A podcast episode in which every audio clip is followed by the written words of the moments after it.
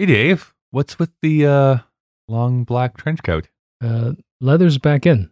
Is it? Yeah, you got to get it down ankle length. This is Huh. just high collar. Aren't you a vegan? Well, it's pl- pleather. Oh. oh, that's why. Yeah, okay. I can see that now when I look closer at it. Yeah, there's there's a little bit of cracking going on in the seams. Yeah. It doesn't it doesn't age well, but uh, these just the old seats of your caravan that you used to have? I uh, I had a Dodge Shadow. Oh. Yeah, that what it was? Thug's Life. Yeah, that was a five hundred dollar car. But uh, I thought the hydraulics were a bit much on that vehicle. the subwoofer would just make the whole thing rattle. Yeah, Uh, but that's how you that's how you hit it in Toronto. suppose. I guess this makes sense for what movie we're going to be watching here today. But first, before you even get to that, I'm really concerned. That timer count- is the timer, like you can see it. It's like six, five. wait, four- that's a countdown. It is a countdown. Oh fuck, We've been counting down this entire time. Where have you been the last few weeks? it's uh, Zero.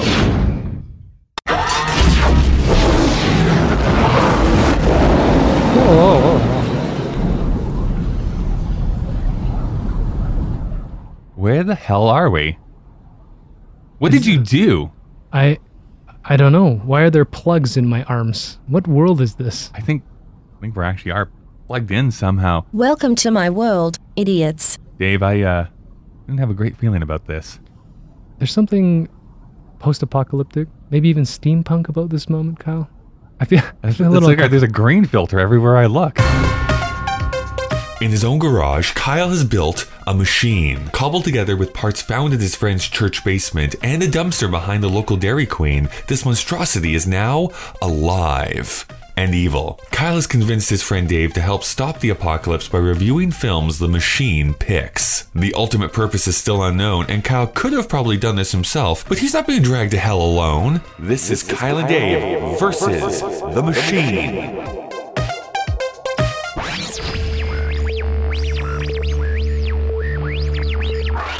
Welcome to Kyle and Dave versus the Machine. I am Kyle, I was Dave. I am no longer sure who I am. And I'm the machine. and uh, we usually sit down and talk about movies as an excuse to talk about anything but the movie. That's what movies are for, though. basically. Dave, I guess when they, the the machine has provided us with microphones here still, and I, I don't have anything else planned for the next hour and a bit, so I guess we might as well continue on with what we were coming here for. What is your where we're going to be watching this week? The Matrix. Ooh.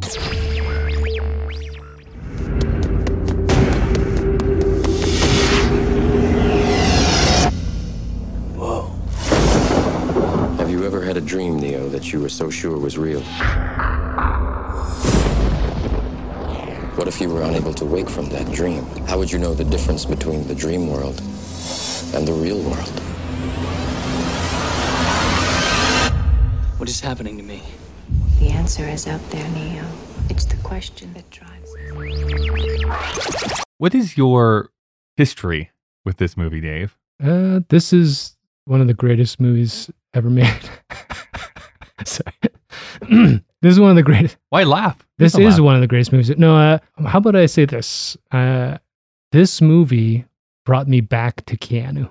Yeah, I mean, I, I I don't think I'm talking out of turn here when I say that when I was growing up, Keanu was basically synonymous with like bad actor. Yeah, block of wood. hmm Bill and Ted. It's Bill and Ted, but uh, what is it? Speed. I Speed think I was been- really yeah, into. Speed had come out a few years before this. uh, he did Point Break. Were you into Point Break was great. Uh, so Point Break, Speed, and then I don't know what flopped in between that I lost interest in him. Mm, Yeah, there's Maybe he did a rom com, or I don't know what he did. I, I'm sorry, Keanu. I don't know what you did to offend me, but I remember this movie came out, and uh, I was living in Hamilton still, away from Toronto, and my friends were telling me that I had to drive back to Toronto, and that we needed to watch this movie. Mm. And I told them essentially go fuck themselves. And finally, I'll be cold and dead in my grave before I am cut in a movie starring Keanu Reeves. Kyle, you know me pretty well by now. That's literally what. That's like if there was texting and DMs, that would be I have, enshrined. yeah, you have the proof to show it to me. Um, so I don't remember what uh, my friend Juan and uh, John Chu uh, finally said to me. like I, the famous John Chu or the non-famous John Chu? uh, John Edmund Chu. oh, Yeah, he's uh, he's something. No, um, he's not directing dance movies. No. Although uh, those are good dance movies. Yeah. so we ended up in a theater in Mississauga. I think it might have been one of the first, like the big. I think it was called. uh, Colossus. I think it's called. So it was one of the first really, really large, not uh, pre IMAX, but like huge theaters. Uh, movie started, and I'm pretty sure I was like arms crossed, like this is gonna be fucking bullshit, and there's no way. That, and then by the time I left that movie, I'm like, we need to sit here, and we need to watch that thing again, because like my life. Do you know when in the movie you were like totally bought into it? Like how far into the movie were you standing there with like your arms crossed? I'm pretty sure just the opening sequence. Uh, We can get into a little bit more detail, of course, but even the casting, just the tone, Mhm. costumes, and then of course the bullet time. Yeah. Uh, That's it, it's hard to put that into perspective. I feel now, like if this is you're coming to this movie now in 2020, having seen a bunch of movies in the interim, like it's so hard to put into context. Like no, like This nothing had been done like this Yeah. before. Like nothing had been seen like this, and it was so earth shattering. I saw this. I was still in high school at this point.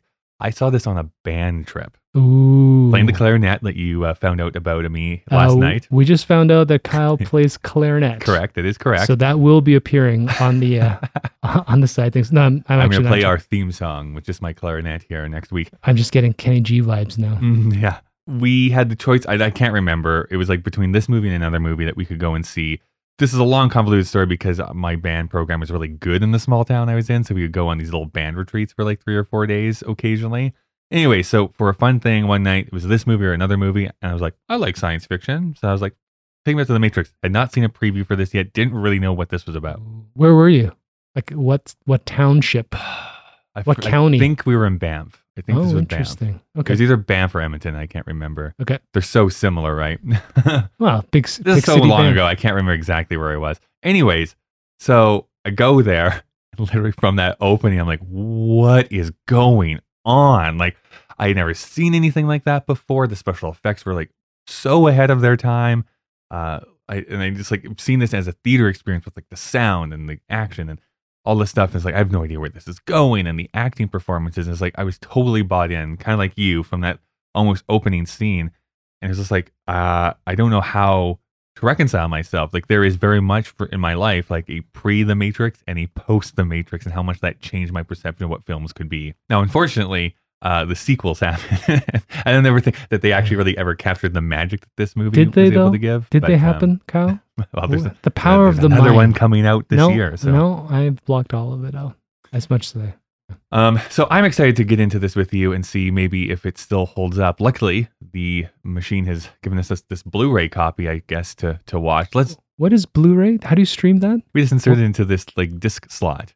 Oh wait, no, this is the recycle bin. Soundbite. I feel like I'm getting dumber. I don't know. Let's figure that out. Let's go thank some Double-click on spon- let's go thank some sponsors, and then when we come back, we'll have figured that out, watch the movie, and then we'll talk about it. Hey everyone, Kyle here. We're still trapped in this post-apocalyptic, green-filtered hellhole of a universe, and I don't know where Dave is, but uh, I guess I'm gonna read some ad copy. That should sustain me for a little bit. I haven't eaten food or drank in two days, but Good old ad copy should get me through at least another 24 hours. So, Kyle and Dave versus the Machine is a proud member of the Alberta Podcast Network powered by ATB. The Alberta Podcast Network, if you don't know, promotes and supports Alberta made podcasts and connects their audiences with Alberta based businesses and organizations. Whether or not I'll ever see Alberta again, I'm. I'm just not sure. However, we do have a new sponsor this week. It's Pod Power. This is the network's new partner program, and we want to shout out Alberta Queer Calendar Project. The Alberta Queer Calendar Project features monthly podcast dramas by queer Albertan writers through 2020. Episodes are released monthly in 2020 and are free to access anywhere you get your podcasts. Listen and learn more about the Alberta Queer Calendar presented by Cardiac Theatre in partnership with What It Is Productions at queercalendar.ca. That's queercalendar.ca. We're also sponsored by the Alberta Podcast Network this week, so I guess let's listen to one of our other great shows. The podcast you're listening to is a proud member of the Alberta Podcast Network powered by ATB. My name is Kyle, and I'm the host of Putting It Together.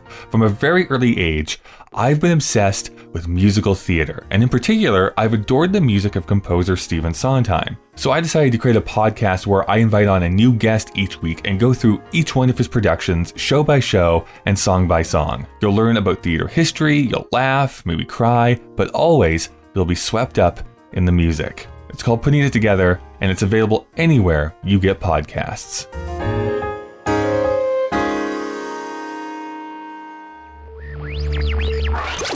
Okay. This- Holy shit. not to spoil the lead, but I think it totally holds up. Okay. Five stars. Well, okay, fine. I want to get th- that quickly. The Matrix. Let's get through some of this information. The Matrix. Oh, actually, sorry. To keep up with the fiction here, let me push this button, get the receipt here. I guess they still print receipts in this weird netherworld that we happen to be inside of. Whew, what was that thing?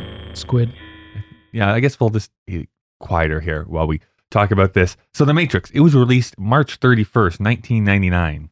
The only other major release that happened that day was 10 Things I Hate About You, starring Heath Ledger, Joseph Gordon Levitt, and Julia Stiles. You can see last week's episode if you want to get into more detail about that.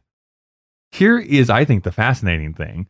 It is currently rated 8.7 on IMDb. It's rated 73 on Metacritic. Low, I think. Yep. And then on Rotten Tomatoes, it's 87% by critics, but 85% by users. I honestly thought it'd be like way higher from the users. Yeah, I you know the one thing we now that we've been sort of reviewing these scores, I wonder what it means to be a user, like where that what that data means, because you have to be a specific type of person who's passionate enough to put your name, Sure. uh, maybe a pseudonym, to type up an essay about why you're smarter than the Wachowski sisters, and and then kind of like put that out there. Um, but with something like the Matrix, that must be pretty strong data because there's probably thousands of uh, votes as opposed to like an indie. yeah, an film. indie film type of thing. So Um, I know, 85, 85 is still pretty strong. Still strong. That's Isn't strong. that? but that's the l- that there's is that one. the highest that we've done? No, there was public? uh, Lockstock. I think was ninety something percent, ninety two percent. Uh. I think. But I think to your point, I bet you anything that there's less users that have rated Oh, yeah. Lockstock than there have been Must for the be. Matrix. Must so be. it's a little bit of a different thing. It is currently available on DVD or Blu-ray. You can buy or rent it on iTunes. You can also rent it via YouTube or Google Play Movies, and currently you can stream it on Netflix in Canada. Not that we did, but that would no, be very have this Blu-ray. convenient. It would be very convenient though Yeah. if you had to stream it really quickly. If you were two people who are going to do a podcast about watching movies, and Yeah. then you could just go to one of their places, Netflix would be a great option for that. Yes. please, please give us money, Netflix. Its budget was $63 million in 1999. That translates to a $94 million budget. Still not like astronomical. like a $94 million movie nowadays is like laughable. It's garbage. right? That's Also, a that's a, that is a direct to Netflix movie. It would be a ninety three million dollar movie. And to think that they revolutionized the way movies are shot, at least Mhm. in the sci-fi action genre, with a medium, Mhm. medium big studio budget, is fascinating. Now you will actually see here how different box office works nowadays because it opened to twenty seven million dollars, Mm. which is kind of low ish. But back then you could still rely on word of mouth to actually generate a bunch of more buzz as the weeks go went on. So domestically, it would go on to get one hundred seventy one million dollars. And internationally, another $293 million. To a grand total of $464 million, which inflated for for inflation, which with inflation is $695 million is what the Matrix made. So it made bank. It made so much money. And even today's standards, that's a really great return. Uh, like an almost $700 million that you're taking in. Yes, you, you would be considered a hit at that point. it's too bad how corrupting that win was. That two more had to be made. True enough. Because even the way it should have been a dark city and no one ever talks about it. well, let's talk about Dark City. But you know, when it finishes, it's clearly written to just be done, right? I agree. I So agree. whatever that conversation happened, which is basically like, let's just make some more of this money, uh, which is not to be a slight on the. I mean, I mean, yeah, you, you back up a truck. It's like, hey, do you want like lots of money? And I mean, I, I can't fault them for I'd be like, no, I, I don't, I don't use money. I'm, you capitalist pig. I have, I have ideals. yeah, Please send me money. please send me money. The plot description for this movie is somewhat funny. A computer hacker learns from mysterious rebels about the true nature of his reality and his role in the war against its controllers. That's the plot description. But you know what's great? It's Yeah. succinct. Yeah. It basically tells you nothing, right? Yeah. It's like pretty boilerplate for sci-fi. And so when you walk in, like you experienced, and Mhm. I, I, I in a way did myself because of my willing hatred and denial. Yeah. Uh, you're not ready for it. No, not at all. Yeah. Um, but even the posters, like going in, it's like, ooh, this is kind of a weird look. Like the leather and the glasses and the green that I they were remember. using, like the little we bits should and bites. Google. Have you? We should Google the actual original posters. I have absolutely, I have absolutely no idea what the uh, actual marketing would have looked like at the time. Original. Now it's all Keanu with his uh, trench open. I think, hmm hmm um, which is okay. Keanu should have open trench. He can pull it off. I pulled this up on my phone. That was the cover on the DVD. We're, Yeah. we're looking at a photograph of uh, an image of a photograph of a poster that had a photograph in it. Mhm. Uh, but that's the. I remember that being the cover of my DVD version. Mhm. Talking about people who star in this film, Keanu Reeves plays Neo, Laurence Fishburne is Morpheus, Carrie-Anne Moss is Trinity, and Hugo Weaving plays Agent Smith. what let's- we would consider an A-list st- like Uh, cast, now, but yeah. I don't know at the time. Not at the time. No, no. Keanu, yes, I would say so. Laurence Fishburne had some cachet at that point, but the other two, I would say no, not at all. Hugo Weaving was born April 4th, 1960. His first film role was in 1981 in the drama Maybe This Time as student number two. After a bunch of stints in television, his first acclaim came in the cult classic The Adventures of Priscilla, Queen of the Desert. Oh, He was also a voice in Babe and its sequel, Babe, Pig in the City. Of course, The Matrix catapulted him into the zeitgeist. He would go on to be in the Matrix sequels as well as the Lord of the Rings films as Elrond the Elf, but also V for Vendetta, Happy Feet, Transformers, and the first Captain America film. His last film you could have seen him in was Measure for Measure, an adaptation of a Shakespeare play, throwback to last week with our 10 Things episode, uh, but it was set in the modern day. So, up next is a film called Lone Wolf, where he plays a police minister. There is no plot description currently. I think that's enough. Yeah, Police Lone minister. Yeah. Uh, in his personal life, this is going to be interesting for you, Dave. He was diagnosed with epilepsy at 13 years old. And even though he has it under control, he had, uh, since his late teens, he's preferred to never drive and never actually learn how to drive. So he's been with his girlfriend, Katrina Greenwood, since 1984, and they have two children together. yeah, as I go through this chronic illness and I'm meeting people that are discovering at different stages of their lives. Mm-hmm. Uh, yeah, so I don't know if it's technically called juvenile, you know, onset, whatever. But when when kids are developing, a it's much much more severe. It's Mm. quite frightening because there's so many different developmental issues. But when you read the stories, and I'm aiming to meet a lot more of them in person about the sort of lifestyle decisions they have to make, uh, them and their family and everyone around them, it's fascinating. Carrie-Anne Moss was born August 21st, 1967. She started in television doing a bunch of guest spots, although eventually being cast on Dark Justice, where she played Tara McDonald for 15 episodes. Fun fact she was on a TV series called Matrix for 13 episodes. And you need to look up the plot description for this TV show. I'm not going to get into it here, or else it'd be the entire podcast would be about this TV show because it sounds like this wild premise that is basically a mashup of Touched by an Angel and Quantum Leap. Oh, cool. It is bizarre. Anyways, take a look at it. The last film she had been in before this film came out was The Secret Life of Algernon in 1997. They made a movie about that mouse. A damn mouse. After it came out, she would be in the Matrix sequels, but also Memento, Chocolat, Fido, Disturbia, and Pompeii. In recent years, she's returned to TV, being in things like Humans, Wisting, Jessica Jones, and Tell Me a Story. Up next, she'll be in The Matrix 4, which is currently filming. And as a fun fact, she is also the founder of Annapurna Living, a lifestyle brand designed to empower women through mindfulness, meditation, and devotion. Laurence Fishburne. This is apparently my own bias. I thought Laurence Fishburne was like so much older than the other actors in this film, and he really isn't. He's like five years older than. His gravitas. That's what it is. When he speaks, you he- listen. yeah, he's only th- he's only three years older than Keanu Reeves. Well, well, Keanu Reeves also is the other way. He's yeah, ageless. He's like never ages. Yeah.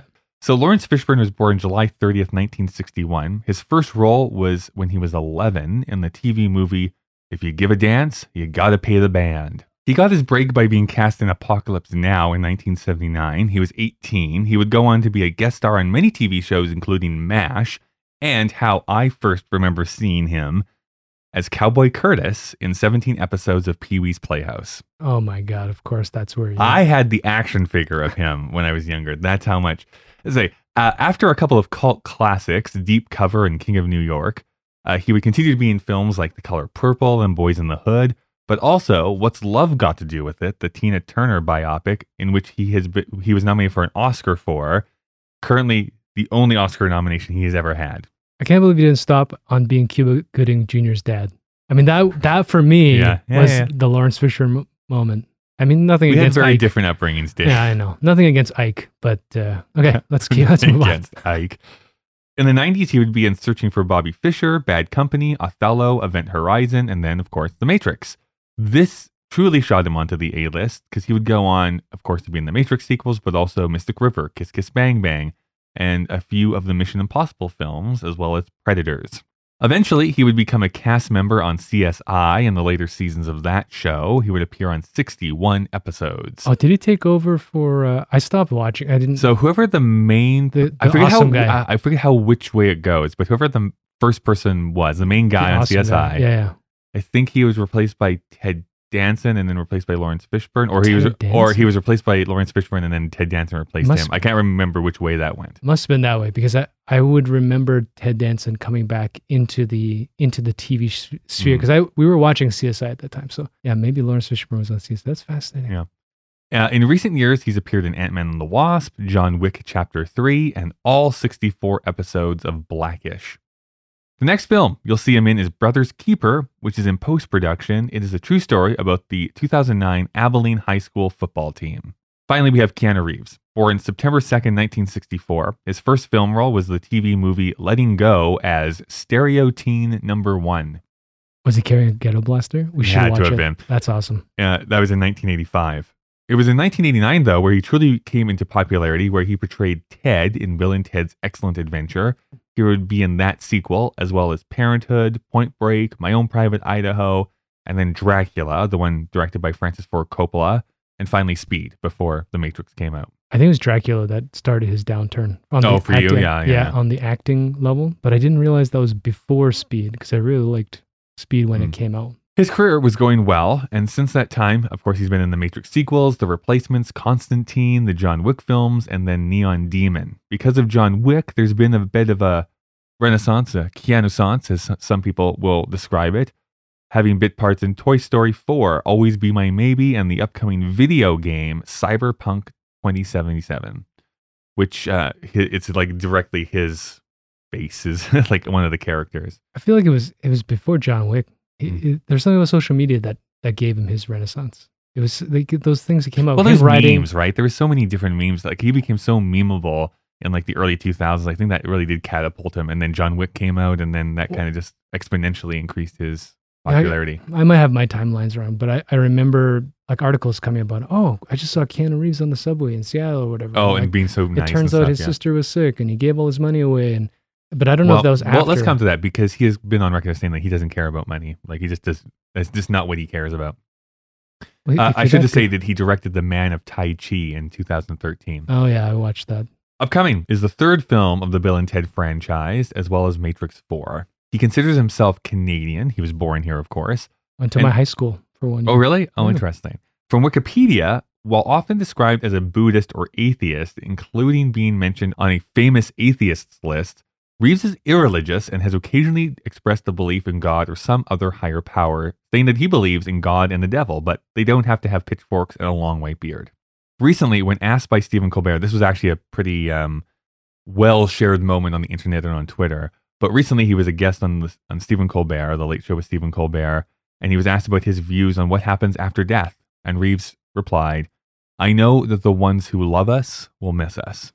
And that was what his answer was, which I think is just a really great, cool answer. Uh, he writes books, has a bunch of charities that he doesn't talk about, mentions how money is the last thing he thinks about, and is an avid motorcyclist. And I think he's really cool. He is. Uh, no, he has. No, he will. No, no. he he has become. let's keep uh, going. he could. He will. No, he's he's fun, and I I love that now that he's back, Mhm. so to speak. Um, that he's become self-aware as many of the generational talents become in their. I mean, I don't. Is he, he's over fifty now. I'm pretty Oh sure. yeah, yeah, yeah. Um, 61? sixties.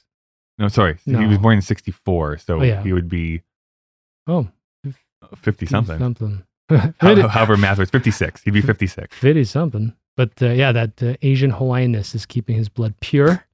yeah. Uh, no, he, he's great. I love how self. He, what was that movie you brought up? Uh, the Netflix one. Um, Always be my Hollywood. baby. his uh, cameo in that is. Uh, I mean, I was LOLing. That's Mhm. what that's what the cool kids are saying, Kyle. Uh, you LOL. Mhm, You mhm. use that as a verb. So this next part is I'm going to be somewhat awkward talking about it because I want to be very respectful. When this movie came out, it was credited as being directed by the Wachowski brothers. However, since that time, both have transitioned into women, so I want to talk about their actual names as they are now. So this movie was written and directed by Lily and Lana Wachowski. Lana was born on June 21st, 1965. Lily was born on December 29th, 1967, and they both have worked together for many years. Uh, as sisters, they have written and directed Bound, which is the only movie, movie. they that came out before The Matrix came out, which is a good movie. I really like it. Gershon and Jennifer Tilly. Yeah, and Uh, Pantoliano is in that one too. The Matrix films, Speed Racer, Cloud Atlas, which I have this really big love affair. I know I'm the only one, but I love Cloud Atlas a lot. uh, and the TV series Sense 8, which was on Netflix. But, oh, and they've also written V for Vendetta, uh, even though they did not direct that movie, but they both. I really, I really like beef for Vendetta. Also, we've shouted out Netflix a couple. Like we're getting royalties for Uh, that, we right? should at Yeah. this point. Okay. Lana also worked on the show Work in Progress. Uh, Lily did not. Now, so since Sense 8, that is when their careers kind of splintered away from each other. I don't think there's any animosity between the two of them, at least none that I have read about or heard about. It's just that they've decided to pursue other things since that show ended. So that is why Lily has gone on to go and write for Work in Progress, and Lana has decided to go and work, write, and direct Matrix 4.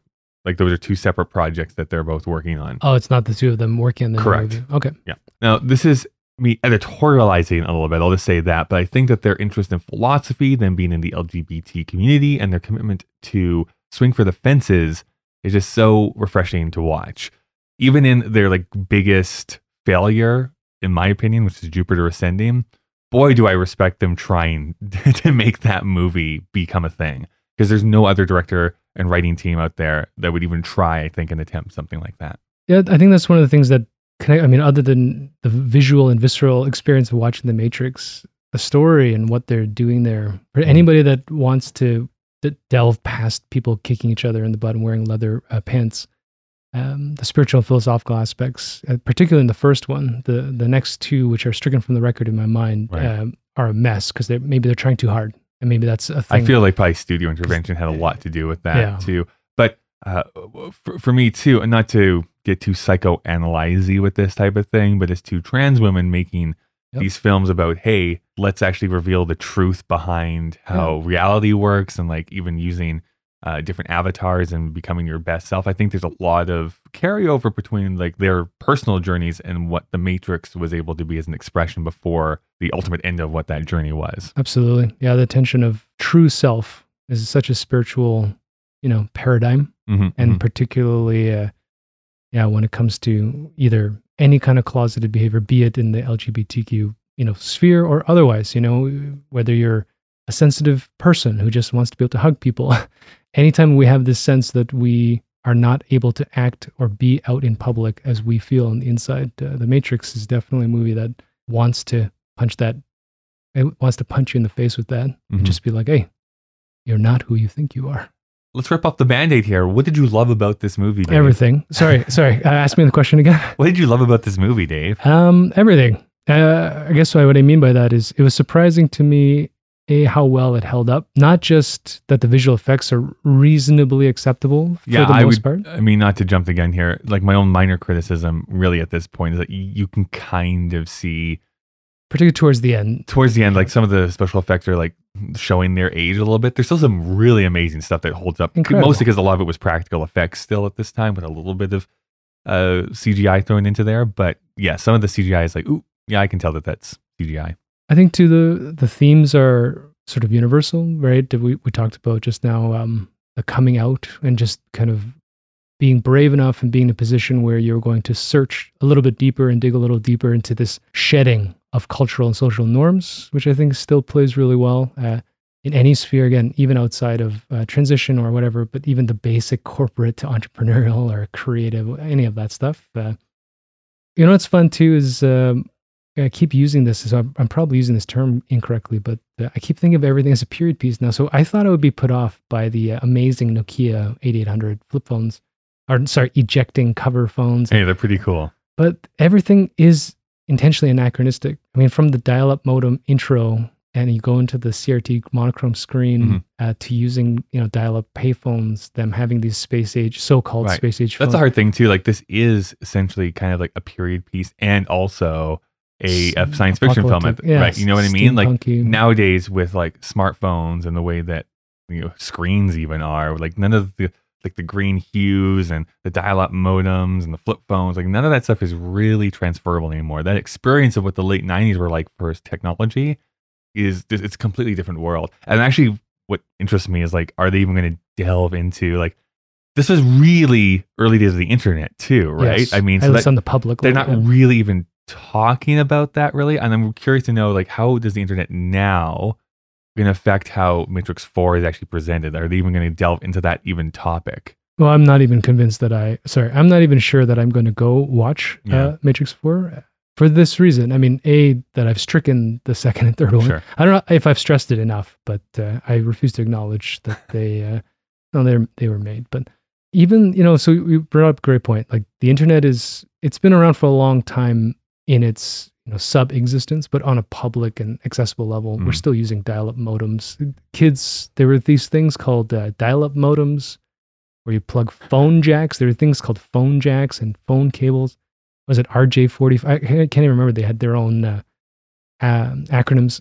And the, the download speeds were hilarious, right? 9.8 kilobytes per second, 14.4 was a big thing, and 28. So this is around that era. I dated a dial up modem. They play on both the idea that you could download a human being and brain information with a gross, you know, plug into your brain. mm-hmm. But also every time they're going to the matrix, it's a rotary phone, and you're not sure how they've even passed through that barrier. You know, that one big uh, scene where they're going in to see the oracle, and all of a sudden they're standing in the room. It's like this old school.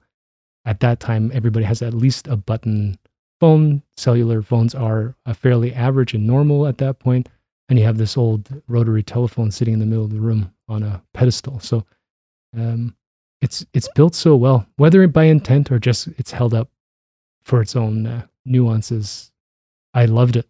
Uh, well so just to go go back in time here this is by the pew research company and it won't go back to 1999 I can only go back to 2000 but in the year 2000 only 52% of adults use the internet in North America, I guess. Yes, right in North America. Now that's probably going to fluctuate based on age and a whole bunch of other factors, but I'm sure it was a little bit less probably in 1999, right? That is fascinating to me, right? When you think about this movie and how like accelerated that would be, even by 2005, 68% of people were using the internet, right? Like in five years, it just exploded up into being this like majority of people. Yeah, we know what this is, we know how to use it. Up to now, like we're over 90% of people use the internet on, on a monthly basis. I think too quickly the word internet means something fundamentally different in 1999 than it does today. True. T- today it's Yeah. this. Right? Yeah. Not, Going to Facebook and Twitter and stuff is very different than personal web pages and right. uh, Usenets and all the other stuff that was there in 1999. Yeah, right? even- bulletin boards and all that sort of thing. How do you get service? Where are you going? All of that stuff. Uh, Mm. at at its inception was uh, it was maybe more fun in a way because it was less accessible. Like No, you kind of have to go true. work for it. You know, when you're downloading porn images and you have to wait a day to masturbate. Do we have to? Oh my gosh, I know. I mean, the true dark ages, really. Uh, there's a few things I really want to bring up here and discuss about the Matrix specifically. So, I think we like we kind of started this conversation off a little bit with how Keanu Reeves was interpreted or, or looked at at the time, but I think that he is one of those people that were cast because of his limited abilities in many ways. Like the fact that he is not like the most emotive person in the world.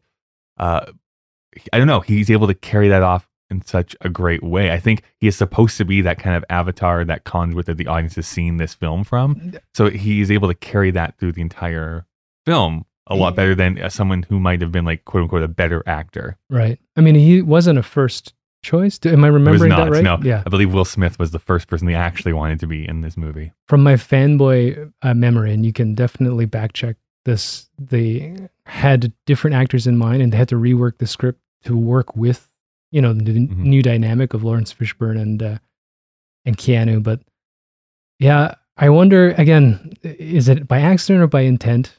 You know, you get Keanu, you do rework it to make sure that he doesn't have to have these anguished Leonardo DiCaprio Romeo and Juliet scenes where he's Mhm. just like weeping tears because this is not where he's at. But this movie's being made, these new this new decisions made, and they're like, you know what, this you know this is gonna work for Oh yeah, It's it's, just one of gonna those work. like happy accidents. Like yes, your first choices weren't didn't come through, Sean but Connery. but it's like a way better movie happened. I think because they couldn't get their first choices. I'm trying to think of Sean Connery as uh, as Morpheus. No, It's it doesn't work. Well, I mean, we saw League, League of Extraordinary Gentlemen, and uh, I did, Gentlemen, Gentlemen. and it didn't work. it did not work. as we look at 1999 as a whole, as we're going through all of these films, one of the things that isn't like my pet thing that I keep wanting to bring up is this idea of feeling trapped, right? So going back to Office Space, for instance, right? We, that is a comedy film about some people in an office building who feel trapped in what they're doing and, they're trying to break out and become uh, more than just this cog in the machine. In the Matrix, that's kind of how we start too, where where Neo is this guy who's a part of this like software company who's being dressed down by his boss. He feels like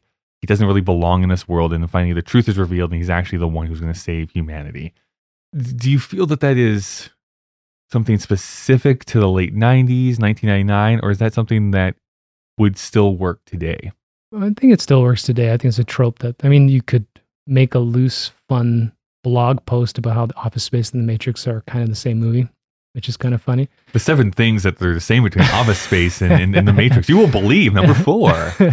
uh, but uh, I think that this is definitely a universal theme post-industrial sort of uh, revolution. Um, the moment where the idea of a successful society is that human beings need to be cogs in a machine. I mean, that's explicitly defined around the, the early 19th or late mid 19th Well, and in this film, it's like literally are becoming cogs in Right. a machine, right? Like they're farming the babies and putting them in as being like the human batteries and stuff like that. So it's like literally becoming a cog in a machine. And we talked about too, I think it was in Office Space, how, you know, there's this, we at least in retrospect, it feels like there's this glory decade in the 80s, like mm-hmm. post war, all this stuff's happening. You know, there's this land of excess in North America. And then the 90s become this sort of fun period, but there's growing, Dissatisfaction. I think Yes. that that is what is starting to bubble up in the late 90s is that the 90s were great economically in North America. In North America, by and large, economy was going great. People had like hope and communism is falling. Yeah, like, everything was going, like- everything yeah. was coming up roses at, at, at that point.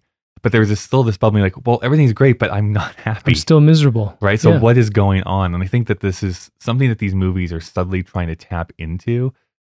And I know I keep harping on this, but it's because I think that so many movies in this period are using the person in an office as being that conduit that we're going a into, visual, yeah, the visual metaphor. which I don't. I guess I, I just can't remember that being used as much nowadays. Um, there's still the concept of like Well, we I, just- I'm made for more and stuff like that, but it's not necessarily like this office job is destroying me. It's more that everything in my life is destroying me, and maybe I do have this job here. It's a subtle difference I know I'm trying to Mm. make here, but it's not that it's the job that's killing them. It's life is killing them nowadays, rather than in the 90s. It's like no, it's the job that's it is the problem. I, hmm. I'm just trying to think of anything I've watched recently. Like we just rewatched Wanted. hmm Uh, anyways, we just Which rewatched is 2005, 2006. But or that's what I just Yeah. realized. It's not that far off from the Matrix Yeah. era, uh, but it's the same trope. You bring up an interesting nuance. Like, is it is the Matrix telling us that it's the programming work, and that if he had just gone to a different company, he'd be happier, or Right. is it that he's living this lie because he believes in an ideal that, like, he has that tension where he's this genius hacker, he can make banks bank their wads of cash selling code on mini Hmm. disk, which I didn't even think was an accessible data screen. I thought it was just for uh, passing uh, ripped movies, but he still goes to his day job, which is a fascinating kind well, of. Like, and that's the, like to peel back the layers here a little bit. I like I, the whole central point of the movie. There's this that point right where Morpheus gives him choose between the red pill and the blue pill, and the red will show you the truth about the Matrix. Like will reveal the truth to you. Blue, you go back to your desk job, and you'll just will turn it, and you'll just like live out your life oblivious to what the true reality is. So the subtext there is that really, because this is a simulation that you're living in, you could do anything you wanted to, but the only thing that's preventing you is you believing that you can't. And so there is this kind of question between uh, free will and like intelligent design sort of thing. I, not to get too philosophical in our It's late. conversation here. It's too late. Yeah, you fucked up. do you up. fall into one of those camps? Like, do you believe that humanity has free will, or are you one of those people who thinks no, like things are destined to be the way that they are, and there's not much we can do to stop it? you know, listening to you, I, I had this thought, you know, like we've been trying to do and we failed generally miserably at. You know, 1999, Dave would have interpreted this movie and did in this egocentric free will, which is the rebellious one, which is the one that says, well, I'm going to fucking take that red pill. I, I think the parlance with kids these days is, I'm going to be woke. Have you yeah. heard that? Yep. Yep. Yeah, I like being. I don't like being woken by my five-year-old son in the morning, but uh, but I want to be woke. I want to be connected. I want to uh, have this impact. I want to be the star of the show. I think that's poisonous uh, in my later age, um, but it can be empowering. And there's this huge wealth now of uh, personal, personal motivational coaches and people that are telling you that you can do it. All you have to do is you know pull yourself up by the bootstraps, eat this pill, and get out and fucking make a million dollars. Where I'm at right now is I interpret this movie a little bit uh, the other way, which is it's kind of like Ravenous a little bit. He's conflicted, and I think there are balancing terms. For example, when he sees the Oracle, and Mhm. one of the nuances that I think a lot of people glossed over, at least uh, in the original screenings of it, was that that room was all filled with ones. Right? You know, there's kids bending spoons and playing with the matrix Right, and right. breaking the rules. Um, and so the concept of the one was never, I think, meant to be a capital O one. It was more on the Luke Skywalker thing that, like, you know, when they talk about, um, well, I can't remember, like, do or do not, there's no try, etc. So, Well, I think that that that hits into something that I have really noticed in myself in the last few years specifically. Nothing that would have tipped me off when I watched this because I was so used to seeing this type of story. But when you look at a lot of fantasy fiction, for instance, science fiction falls into this trap too. But even just like the typical hero's journey, right? Like there is quote unquote the one who is tasked to like go and find like the magical object, bring it back, kill the evil person, and then all is right with the world. And I I've started to push back against that narrative because I think at this point where it's a bit of a lazy construct to just rely on the oh only one person and that way the everyone else in this story can get off the hook with their decisions or or not feel bad for not trying to do anything because oh it's because this person's going to come and actually save us. And I think you see that in politics where like this one person is going to come and he's going to fix everything and I don't actually have to do anything because I'm going to either vote or support this one person and the one person is going to fix everything. But that's never how anything works.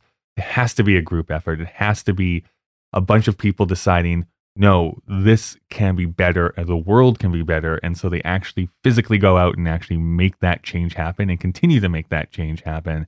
I'm going to get some emails about this, even though I'm still not like, I'm going to bring up a Star Wars analogy here and, and get people mad. Um, so whether you love the movie or hate the movie, but episode eight of Star Wars basically did that specifically. It says, you know, this whole talk about how Jedi's and there's only one person who's going to save us, like, fuck all that. Everyone can be a Jedi. You can be a Jedi and you can make that change happen in the world. And I at least loved that that was the message of that film. It's like, stop waiting for this one savior to come in and, and fix everything. You can go out and fix it now. yeah, the the overtone of the puritanical uh, Mm-hmm. base of North America and the culture, but also how that feeds into, I think, this egotistical lie that it's not even that people are waiting for a quote unquote Christ. Mhm. It's like they think that they are that person. Sure. and so when you when you watch this movie with that mindset, you don't leave saying, "Oh well, everybody had this gift," but when you know uh, Neo was finally ready to accept his role in this environment, he was able to transcend yada yada yada. Instead, you're like, "Well, I'm fucking Neo." And you know what I got to do is I got to go out and I got to fix the world, and people are going to listen to me. Sure. Yeah. yeah. Um, and then Because we, that, that, yeah, that's actually, no, sorry, finish your point. uh, and then we have this uh, innate need, and I think this is beyond culture. I think this is just a human thing of uh, hero and deity and idol, idolatry and worship. So when a strong character appears, be it you know Greta Thunberg or Mhm. Donald Trump or uh, or Mahatma Gandhi, it doesn't matter. Like whether wherever your values are, Mhm. you see this in, incredible focus point, and then all of a sudden, you like you kind of brought up, you want to just give up the responsibility of the part you have to play and then just throw it out. And then what happens to those people that are in those positions ultimately becomes corrupting because I don't want to, for example, Greta's quite young, so I don't want to predict where she'll end up, but you have that much scrutiny at that young age. Where do you go next? Well, not only that, but people are fallible anyway. So Of one course. misstep and then that, We're that human you're, you're pilloried and now you're Right. ostracized because you made a mistake because all humans will at some point in their life. it's part of our living. It's not just one point. It's like we're always making mistakes. Mm-hmm. I set fire to tostadas a couple of nights ago in the oven after baking a correct set. Yeah. I lit a bunch on fire. Is it because I'm terrible at cooking? Is it no? It's like I'm just well, you know, Sure. sh- shit, shit, Kyle. no, I mean, I I guess uh, what what I actually appreciate about this movie is that Neo constantly Neo constantly is bringing in the rest of the group, right? Yes, Yes, he is again the one, and he helps save people, but he is always using his resources. He's always using the other people around him to build that team up instead of it just being like, no, I'm going to take this sword and go with it and push everyone away. that was my favorite part in the movie when he decides that he's going to sacrifice his life for Morpheus, Mhm. and then you can tell the Wachowskis are like, well, this woman's going to be like, fuck you. Mhm. Like the idea of you going by yourself is so stupid. Yeah. I mean, the two of us is also equally kind of hilarious, Yeah, yeah, anyways. yeah. But at the very least, there's this female character, and the casting's so great because Carrie-Anne Moss is not, you know, a bikini model. She's a beautiful woman, but she's Yeah. like, she looks like she'll punch you in the face as well. she looks like she could kill me. Yeah. And that scene, she's so intense, and she's like, you know, yeah, and, and my favorite scene, that balcony or the balcony, the um, the construct when they're the hallway guns. scene, right? Oh, As you yeah. go in and they're, they're flipping around and the slow motion is happening. And I mean, as a teenager, 16 year old boy watching that, I was just like, this is amazing. And I'm Your somehow turned on a little bit. And brains melting, man. Like that's a face melting, brain melting scene. You, you brought up while we are watching. You whispered to me about uh, one of your favorite scenes being when they're stuck in the uh, crawl space between the walls. yeah, because there's a lot of negative space happening. beautiful. You've just seen that pillar Single of light. shot. Right. It looks like a comic book almost, but like a beautiful comic book as they're get coming down And that then- shaft. And then I immediately remembered how that influenced like Old Boy and how Mhm. we're so shocked about that beautiful hallway scene as well. The one take, uh, presumably one take fight scene.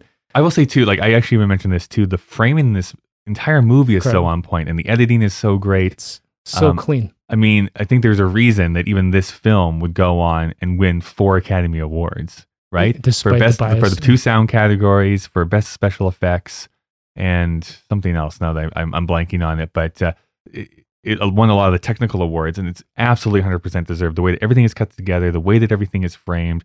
There's this great moment where they're saying yes and no back to each other, and that's where they're cutting the film to to those responses to keep that thing flowing. It's so different going back to like eight millimeter or something. Oh, it's man. like we've seen you flipping through these card catalogs for like 35 seconds. We don't need to keep watching you flip through these card catalogs. or even like Nick, um, just a bag on Schumacher a little bit, but the the- like it felt like a 70 minute montage of Nicolas Cage entering the the so-called final arena, and it's like he turns a corner, and you're like, oh, he's still walking, and turns another corner, oh, he's still walking. There's another alleyway. It's like, oh fuck, he just entered the garage door. Like I, Yeah, I don't care anymore. garage door. just yeah, just Yeah. just go and you know do something. But the Matrix, uh, I mean, even the little nuances are still fresh. You know, with the Morpheus glasses and the two pills and the 2 sort of pieces of fate. Mm-hmm. Right. So the two pills Incredible. are specifically what I want to bring up, right? So uh, in a moment, I'm going to ask you what pill you would have probably taken uh, then versus now. The morning think- after, no, Yeah, no. Uh, what what I think needs to be addressed, and I don't want to gloss over it, is the fact that how this film made by two trans women has been very much co-opted by the men's rights activists, who oftentimes will call themselves red pillers, because they are the ones who have like uh, thrown off this mask of Chosen society and we're chosen like the truth and stuff like that. Now, I will say, like the entire concept of like men's rights, what they at what these the, I have to be careful here. What they proclaim they advocate and what they advocate sometimes in practice are sometimes two very different things. I am on board a lot with what they normally say. I think there should be more conversations about like men's suicide, for instance, and the way that men are portrayed in media and that sort of thing. Domestic violence against men, circumcision, education, the conscription, social safety nets, like family policy and family law. Like, hey, I'm right there with you. But very often, especially when they get onto like Reddit and other communities, this devolves much more into a um, let's hate on women, uh, especially let's hate on trans women. Uh, uh, that that sort of kind of messaging sort of thing. Um, but I do want to have that as a point that the Matrix has inspired that to a to a degree where people always say that they're using the red pill to like speak truth when a lot of times they're just using that to cloud on their own like hate speech. Yeah, I, I know you've been uh, wanting to bring up as well the sort of presumed social impact of a movie like this had on on the violence that's happening in America, et cetera. Mhm. But listening to you describe that, it makes me think about what you asked me before. Do I believe in free will or let's call it fatalism, nihilism, Yeah. cynicism? So many isms. There's a lot of good isms out there. That's what they tell me. Yeah. I think what's interesting about bringing up, for example, uh, I'm going to do like very fierce air quotes, but men, men's rights or men's uh, like Mhm. it's. I mean, that's a fucking blurry line. Mhm. You know, what's men's advocacy versus male chauvinism? Like uh, all Right, of it's exactly, kind of very yeah. weird. So the the two things, like you take any theme, it doesn't even have to be the Matrix. That they appropriate red pill, blue pill is just because I think of the power and lasting, you know, um, awesomeness of a film. But people are just looking for excuses to either face or live in denial of whatever they're fearing. And that's going to be a very nuanced and individual thing. But people also like to be in groups and have this bias about, well, if I have this internet forum and I have 50 followers, that means that we're all right. And um, now, I'm, now we're yeah, I mean, so I think where it really comes into play, especially in this year, 2020, there is a U.S. presidential election coming on. We just had an election last year in Canada. Oh, good. We're going to talk politics. I think it is a true statement to say that as the wealth of the Western world has increasingly gone to like that top one or two percent of people, like it gets into obscene amounts of like how much the super super rich have versus everyone has. yeah, incomprehensible. So you're seeing like this squeezing of the poorest and even the middle class, like falling out. Like 40 years ago, yes, I could graduate university, put a down payment on a house, raise a family, all this stuff that my parents were able to do. That me, even if I was paid the same as they were being paid back then, wouldn't have a hope in hell. There's just no way that we could possibly do that. And so, why I bring that up specifically is that this whole idea of like how society is supposed to work has completely disintegrated in the last 15 years specifically. And I feel like a lot of people are starting to feel lied to. And that's why there's these pushes to be like, oh, like I'm actually going to speak the truth because all this stuff is also interrelated. And yes, you, okay, boomer, had this great life because you were able to use all these things in the way that they were supposed to work. And me, as a younger person, are not able to to uh, have the same lifestyle because of a bunch of other interrelated factors. I'm going to counterpoint that. And Sure. I, I, think just in personal reflection over the last couple of years of me uh, changing my life spiritually, and uh, I wonder if the correlation of the last 15 years that you brought up actually has less to do with anything significantly changing about the society we live in and more about, uh, be it social media or wokeness, whatever, our personal and again, I'm overusing the word ego, but egotistical expectations are getting out of whack. We're starting to believe as individuals that we are entitled to a mansion and that if I'm not driving a BMW that I fucking failed my life. Whereas boomers weren't like that actually. Boomers were grinders. You know, a lot of them where they come from is a place that we can't comprehend. You know, particularly war generation uh, folks, even in the states, um, whether you were still part of, um, you know, let's call it the uh, entitled white something something something. I mean, they lived through the depression to get to the war. They fought through a war, grinding out, watching their kids die, and watching the you know the birth of communism, blah blah. blah.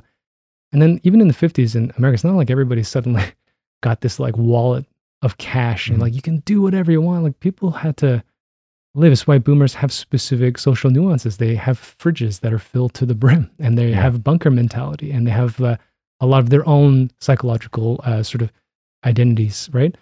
If you look at the course of macro wise of, of humanity, humanity has always existed in this like 0.0001% uh, riches and then serfs. Mm-hmm.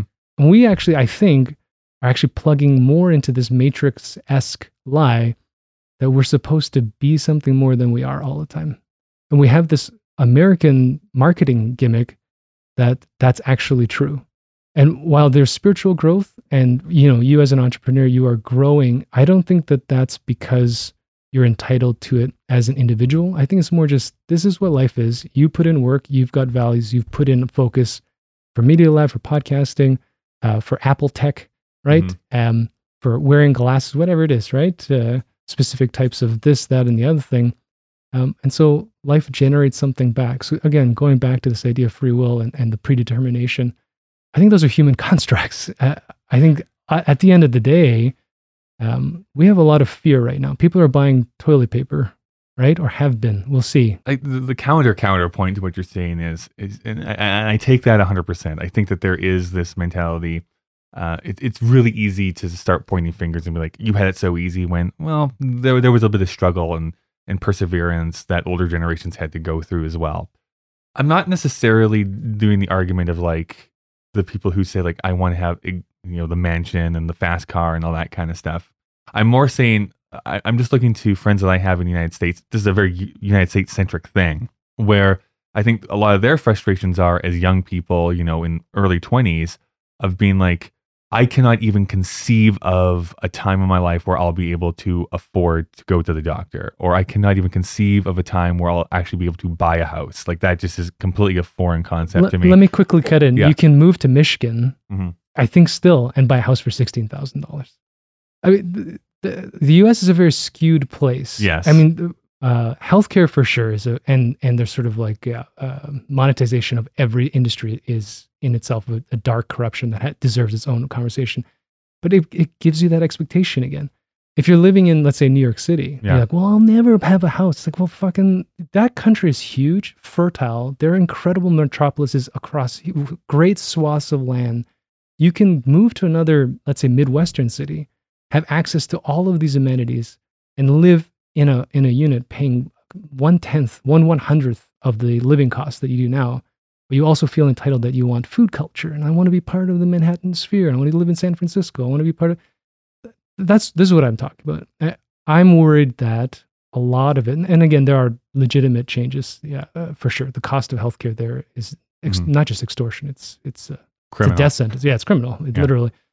Um, but there's also this thing that when I hear some of these stories, it's not like I want to live in you know downtown Detroit either. But you know, it's it's uh, there's something like Canada's a little bit more tense for that. There are actually very few places in Canada you can live where the balance is still there. Because for us, because the land here is not that arable, you move out of Calgary.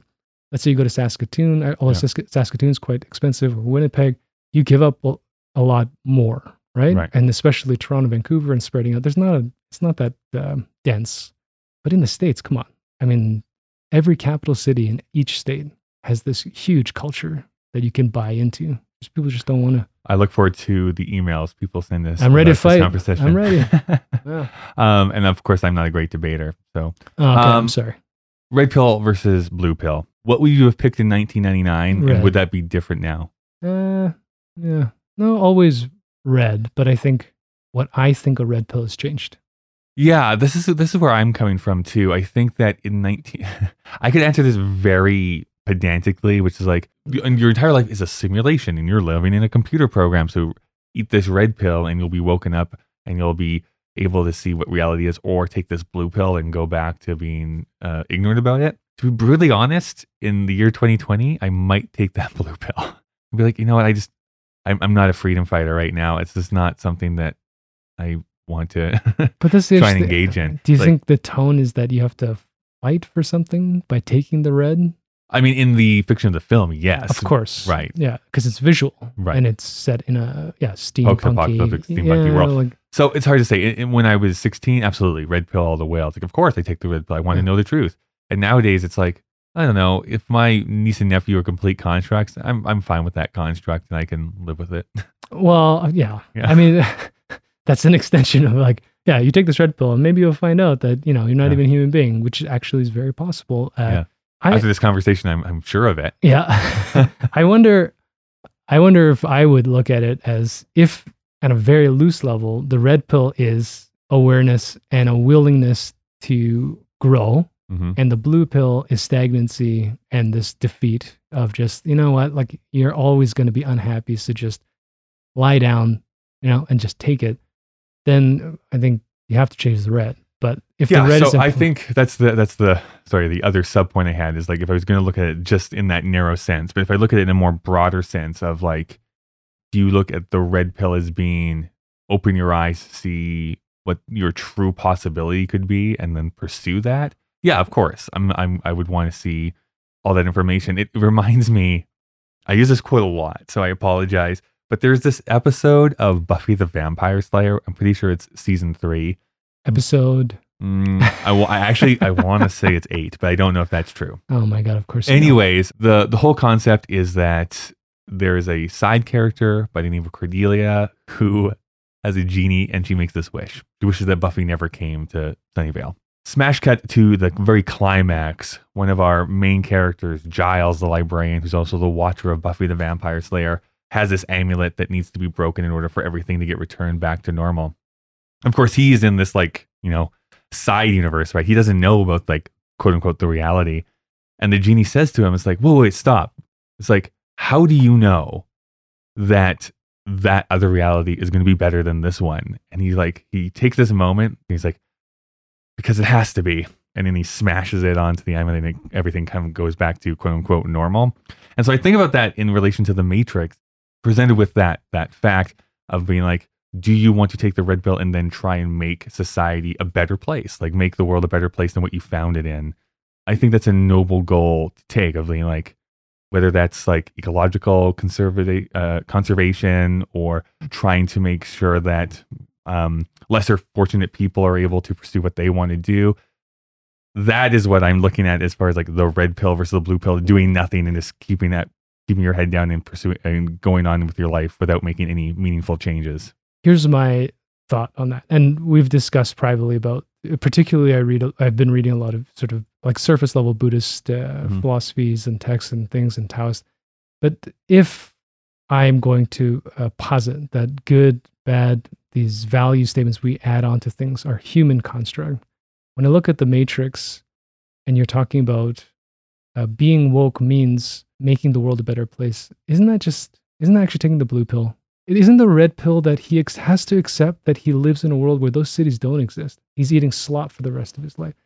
That he, he hasn't even seen Zion yet, Mhm. thankfully, because he didn't have to yet watch the sequels. So he lived in a better world already. But what he was accepting wasn't so much the empowerment to go into the computer world and make the world a better place. It was that he had to go into this false world to break their computer overlords I so think that he we're come back. basically saying the same thing from two different angles. Well, because because yes, he is accepting the fact that he is living in this worse place. But it's not like he's like, well, I'm eating gruel for the rest of my life and I don't have to do any action. I'm just going to sit here and eat gruel for the rest Oh, of my oh, life. He's mean that. actively trying to make that a better place, his new reality a better place, rather than going into the matrix and making that one a better place. there's a sort of a, a thing I came across about um, the idea in some Buddhist writing about hopelessness being the most important wall you have to meet. And without hopelessness, you can't actually act. And so when you have all these fears and denial, and then you have expectations and dreams, you get paralyzed by them because you Mhm. think you have something to lose. But when you hit a wall where you realize there's nothing to lose, because like either you could term it in a negative uh, sentence structure, like I'm fucked and my whole life is shit, or in this fatalistic thing that I don't actually have control over what I'm actually doing, where I found myself, um, then you have this other sense of free will. So I don't know if they actually oppose each other. And the red pill, red pill, blue pill for me as a metaphor was now as a 42 year old becomes more about um, this willingness to take action to do whatever I think you know works with my values, as opposed to this hero narrative of like fixing something.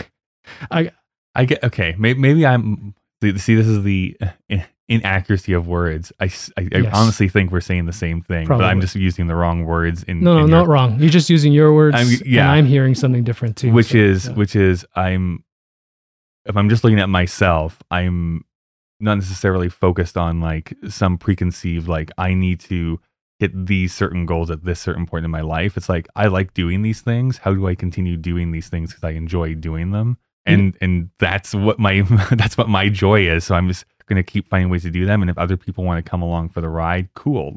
And if I can then use that to help other people, that's also a great benefit of that. But I'm not in some preconceived notion of like I'm keeping up with the Benjamins or I have to achieve this certain thing in order for me to be happy. It's like I'm finding something that makes me happy, so let me just pursue that and go down that road. I think i completely agree with you. I think that's the difference between you and I having this conversation about this movie in this format on this podcast, as opposed to creating an incel group on a forum. Sure. Uh, and that's going to get us some hate if Yes. a- any incel person actually listens to this, which they probably won't because it won't be on their algorithm. But when you have Machine, can you put it on their algorithm? Already done. Excellent. I Great. can't wait. Yeah. let, let's find some leather jackets. That's right. You know, uh, if you have a measured approach, whether it be it by upbringing or by your life experiences or by where you're at that moment, this empowerment becomes something like you're talking about, which is um, something more intuitive, whether we use the word joy or, or love or fun or whatever it is. Um, and it's not so much that you can have a paying career eating things by just having fun always. I'm learning that you can't, uh, at least not uh, immediately. But if you chase and do those things that give you wealth in life, then you'll be woke in action as opposed to like I've unsubscribed from news feeds because I don't want to be that woke. I don't think I'm taking a blue pill because it comes to me anyways. Like you're talking about bringing up the the men's lib. I think that was a soft argument. I think you're trying to imply a harder one that there are people that have quite violent and very phobic uh, intentions that would take a movie like this and use it as an empowerment to harm other people Correct. and to be to be cruel or to be at least selfish enough that they think everybody else needs to suffer for their uh, goals. I think those are small people, and I think their idea and definition of empowerment is just uh, part of their denial and you know psychological problems, Sure. uh, and it's very limited because, uh, like you just said, we, this movie grossed six hundred and something Yeah.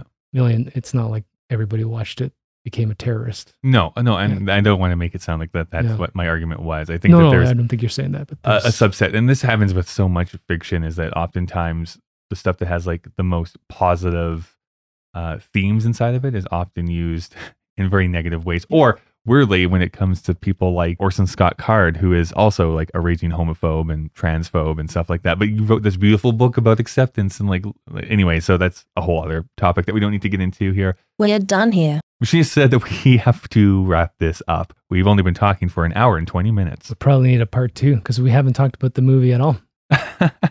Do we ever talk about the movie? I guess to, to, to just put a fine button on, I'm very sorry, machine, but just to put a very I, fine not- button on I took my red pill machine. I'm onto you. I'm going to steal your hat. Do you think this movie is still culturally relevant? Yes. Why? I think for this, the fact that we can have this discussion, and uh, you know, what, what, an interesting thing that you're bringing up, uh, or we are, I suppose, in this conversation is, well, like, you get what you get, or you see what you want to see, etc. So when we have seen this film and we have this discussion, you know, uh, we're looking for something. I think that's very similar, which is why we can sit in a room looking at each other and not uh, want to cartwheel in slow motion and shoot each other in the face. Right, right. It's a very weird room. They'll have a tentacles, I find, that are coming closer to us. Pretty gross. Yeah. Yeah, I uh, do want to leave. Um, We'll figure that out here in a moment. yeah, I don't know, but the the core of it, like many of the films that we like, is something that's uh, more at its base human, which is um, uh, spiritual, which is this question that all of us worry about, which is, I think, some kind of summary is, what am I doing here? You know, why can't I feel great all the time? And is this all there is to life? And like sane and more uh, full people have very uh, strong sort of i think I, I believe narratives around that that they can just push through stuff and more acceptance and tolerance and Mhm. kind of whatever and then people that get smaller like i definitely used to be become very embittered in that.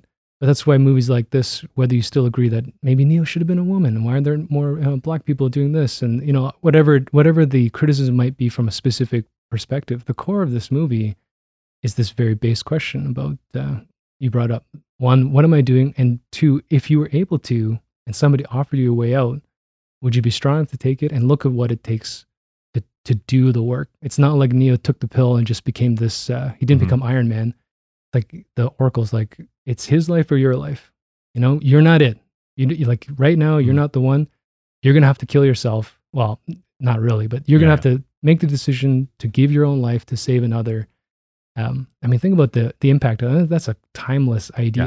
Yeah, I mean, one of the things that we didn't really even get into is like how much like Christian imagery is like all over this movie. And as a very non-religious person, what I always still appreciate there's this one core tenet of you know you're you're of service to humanity. Like that is really what a, a big Christian message is. Is I guess God is like the overseer and he's the one who's really going to judge everyone at the end of the day. But at the at the end of it, like what what are you supposed to do? Help your neighbors. Be a kind person. Like that is all the those tenets that are written over that, and I think that that's infused throughout this text as well. Well, bringing in this idea of how you see it, I actually see it the opposite way. I I see this as a storytelling a vehicle of uh, not an anti-Christian, but of a broader spiritual sort of experience. Because the fundamental idea, even the word, the term Christ, is that it's just this one. It's happened. It's been ordained that he was the coming of God, et cetera, et cetera. I mean, he walks into a room where everybody can bend spoons. Already, the Christian sort of narrative is broken for me, hmm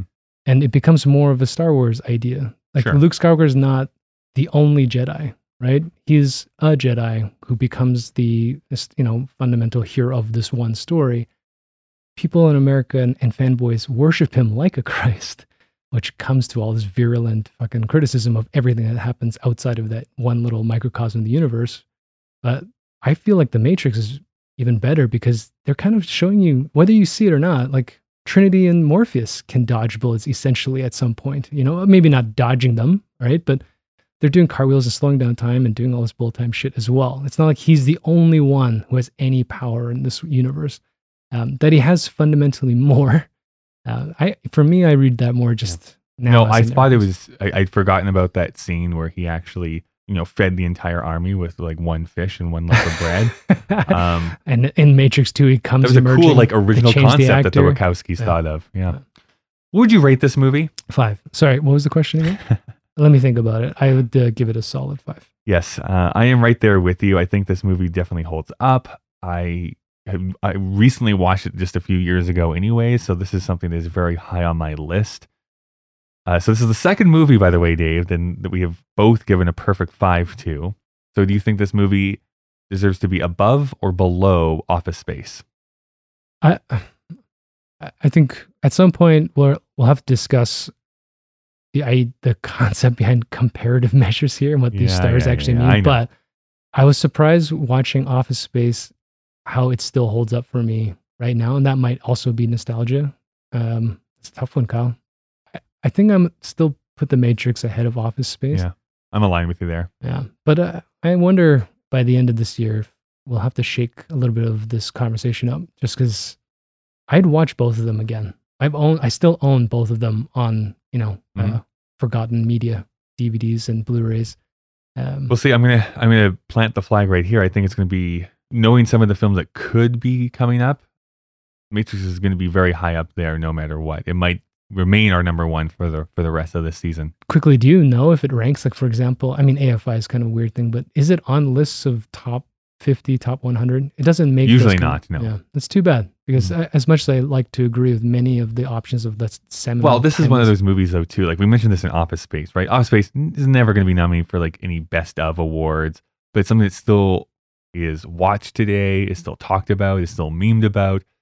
The the Matrix is exactly the same way. Still talked about, still watched, still talked debated about. We spent an hour and a half talking about it. So I mean, It came up in a movie Helen and I watched uh, that was produced like Mm-hmm. released this year. It was interesting the other night when we were speaking about 10 things I hate about you. It was not last night. no, but it's certainly not last night. That was like a Um, whole week ago. when we were leaving your room uh, and not the studio. Uh, Yeah. And I happened to come across a young lady by your home uh, who was This looking is going south very quickly. I was looking for a stapler. yeah, Uh, I made an office space joke and she got it. And Yeah, it's the same right, kind right. of thing. Like uh, that, I, I had to judge visually. I don't think this woman, she's probably 15 years younger than me, right? Mhm. And uh, it's immediately, uh, remember, I mean, those are fascinating things when movies can transcend Yeah, that's great. Yeah. So entering our list at number one is The Matrix. Um, if you want to see our entire list of movies that we've watched and how we have ranked them so far, you can go to our letterboxd. That's letterboxd.com slash KDVSTM, which also happens to be our uh, handle on everywhere else. So that's on Twitter, on Instagram. Uh, and if you want to email us at Kyle machine at gmail.com to tell us why we're wrong or what you agree with, you can definitely do that as well. Let me just push this button here. Want to hear some trivia? Yes.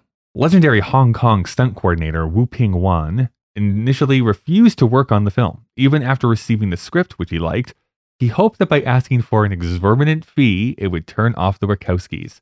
It didn't.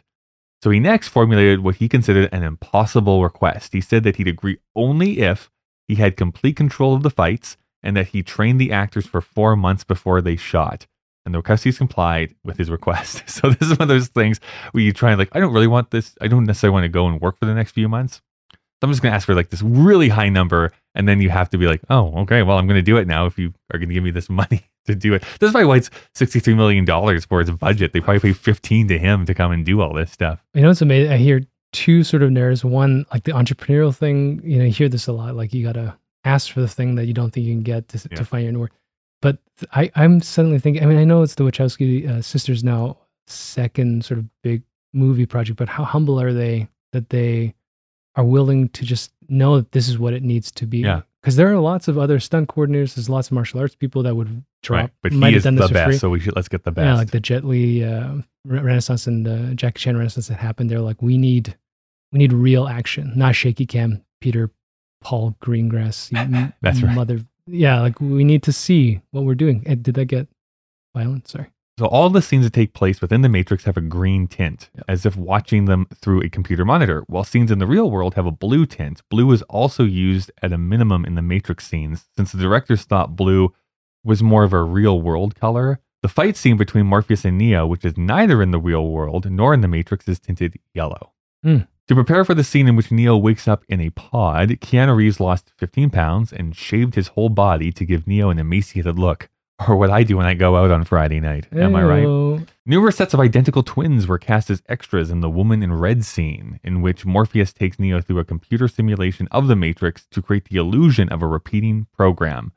Example the tall man with slicked back hair and sunglasses in the opening shot is seen a few seconds later as a police officer writing a parking ticket. Oh, interesting. Uh, in an online interview when the film was first released, the Wachowskis revealed that they'd both take the blue pill when given Neo's choice. This is the thing, though. It's interesting. It's Mhm. like, what do they mean? Uh, like, what? what do is that they- question actually? What does the pill represent for them? Mhm. And a- actually, now I'm thinking about it. When they're like, how much? Uh, when did they ask that question? Like immediately in the press Must have been in 1999, yeah. It's fascinating because they're still not out yet. So Mm. what? How many layers are there about uh, hmm the denial? I'd be interested to ask that same question now. yeah, fascinating. Hugo Weaving stated that the character of Agent Smith was enjoyable to play because it amused him. He developed a neutral accent, Oh but with God. more specific character for the role. He wanted Smith to sound neither robotic nor human. What a creepy way to respond. What a Hugo Weaving. Why did you choose? It was amusing. Jesus, yeah, he's. I mean, and we haven't talked about it at all, but we should do a second episode. I mean, Agent Smith alone. yeah, Oh my god, what a great character, right? Yeah, and he's Iconic character. he's he Mr. did it. Anderson. He's somewhere right in between. And we didn't talk about the cancer. That, actually, Kyle, we should come back to this. We didn't talk about the cancer of the planet. We didn't talk about all these. Yeah, you weren't able to do all your favorite quotes and stuff like that. Well. I'm sorry. Maybe maybe if we could start a Patreon and do like an after the episode episode. Just on cancer. That's that's. Yeah, I'll be happy. Uh, according to Lana Wachowski, for the slow mo bullet ripple effects, sound designer Dane A. Davis put bullets on strings and whirled them around his studio. Also, he digitized raindrops against window panes to create the sound of the Matrix code. All right, well, that is our episode on the Matrix. I've given you already how all the different ways that you can contact us with. So I guess it's time to find out what movie we're going to watch maybe next week if we escape this place. yeah. Can I pull this pin thing out of my neck? Yeah, Uh, there. well, let's just find out what we're gonna watch first. Let me just do this. Uh, oh, we're gonna see Go next week, ah, which is I think I've seen I'll be in ecstasy of- for it. right. Ah. Oh, look at you. Yeah. Um, I think I've seen clips of it. I don't think I've actually ever seen the entire movie. I'm not sure I've actually watched the movie either, but uh, yeah. All right, I guess I, guess, I don't know. Try and unplug. No, it's not coming out. It's Oh. not coming out.